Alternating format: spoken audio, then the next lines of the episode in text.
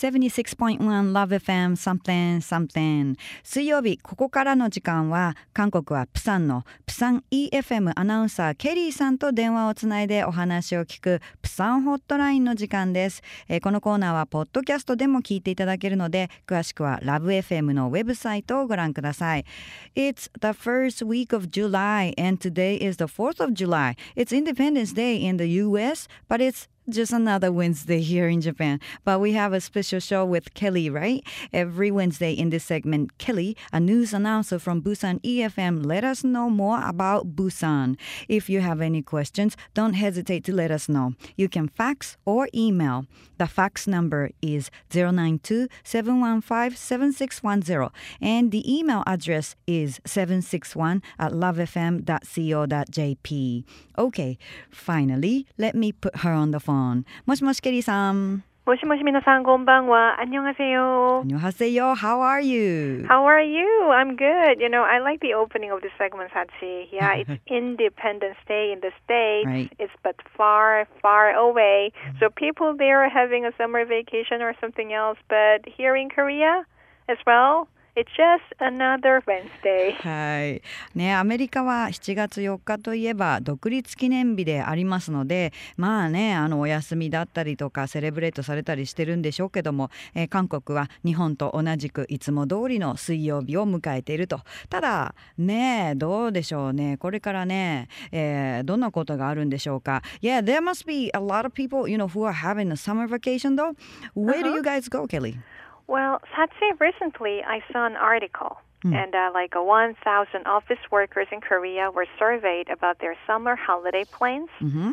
And I thought that everybody wants to leave Korea because actually Korea is such a small country, and most of the cities look alike, you know? Mm. But surprisingly, more than 70% of people said that they would travel within Korea. Yeah. And only 15% of the office workers plan to go outside of Korea. Yeah.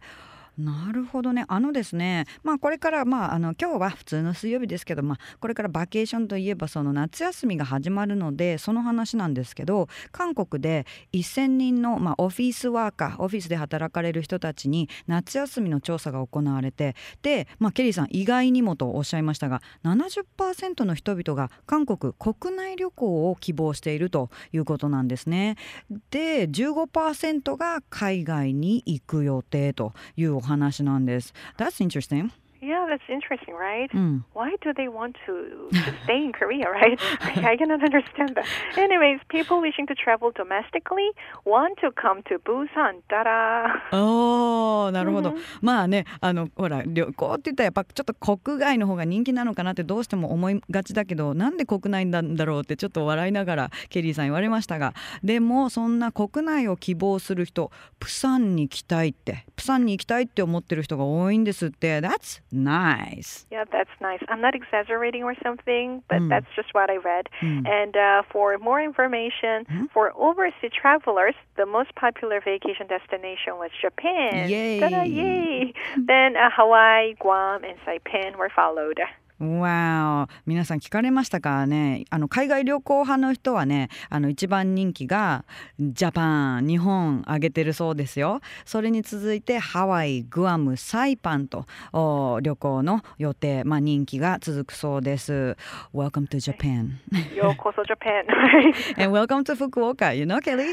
Sure. Well, by the way, have you been up to Fukuoka Tower?Oh, yeah, yes. I've been there once, actually. You know, what I remember about the Fukuoka Tower is that there was a girl working at the elevator of the tower, and she spoke pretty good Korean, which was quite impressive, you know? なるほど。福岡タワーの話をね、ちょっと福岡といえば、まあ、福岡の、まあ、シンボル的なそのタワー、福岡タワーにケリーさん登ったことあるんですかって聞いたら、実はあって、一度会って、でその時にエレベーターガールをしてくれてた人が韓国語がとっても上手だったのですごい感心したっていうその思い出があるそうですよ。 The view from the tower was beautiful, right? Oh yeah, all the buildings and the umi, the beach, right? Everything looks so beautiful.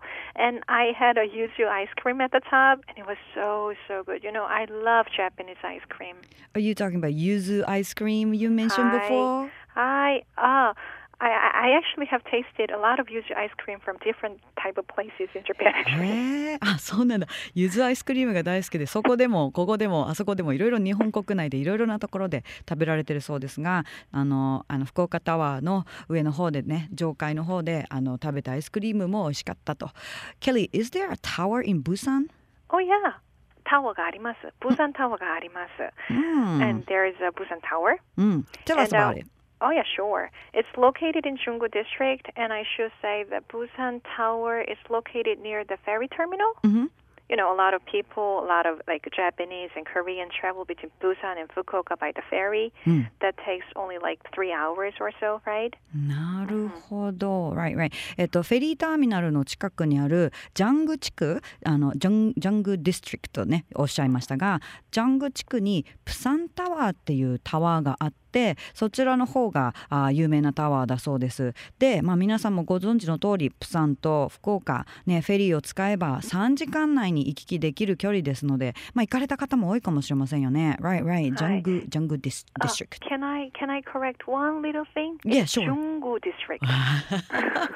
Not Junggu. Junggu District. お願い。Junggu District です。Junggu地区。はい。はい。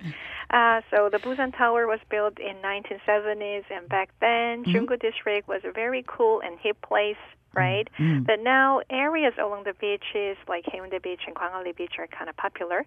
So Junggu District is doing their best to attract people, you know, because it's not really popular anymore. So like Busan Tower is one of the stuff that they actually use, you know, to attract the people. And last month, Busan Tower held a Propose event.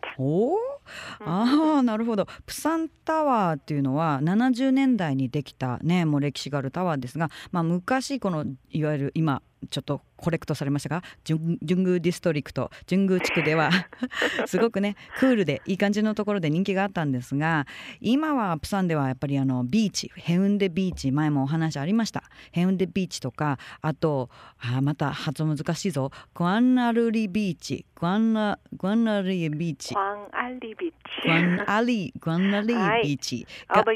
good at pronunciation, don't worry.Go ahead, girl.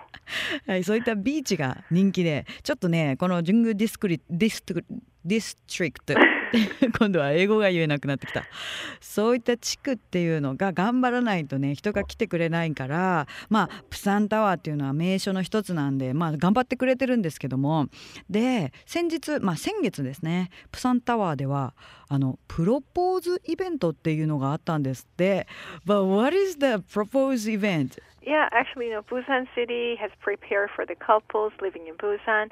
So, like, you can register through the online or by the phone call. Then, on a specific date that you choose, the man drags the woman to the Busan Tower or vice versa. Then, Busan City offers romantic stuff, like from romantic dinner to a little bit of, like, fireworks. Then, you know, then the man pops up the question, like, will you marry me? You know what I mean? Ah, なるほど。まあプサン市にこう結婚されて、まあ、住まれる方という方たちをこう想定してというか、まあ、プサンでそのオンラインとか、あと電話登録でまあ、日にちを決めて、で男性が、まあ、もしくは女性が男性にとか、男性から女性にそのプロポーズをするためにタワーにこう連れて行って、プロポーズをしてもらうという、そういうサービス、レジスターする、まあ、登録して、できるっていうのもあって、まあ、プサン市はそんなロマンチックなことも皆さんに提供していると。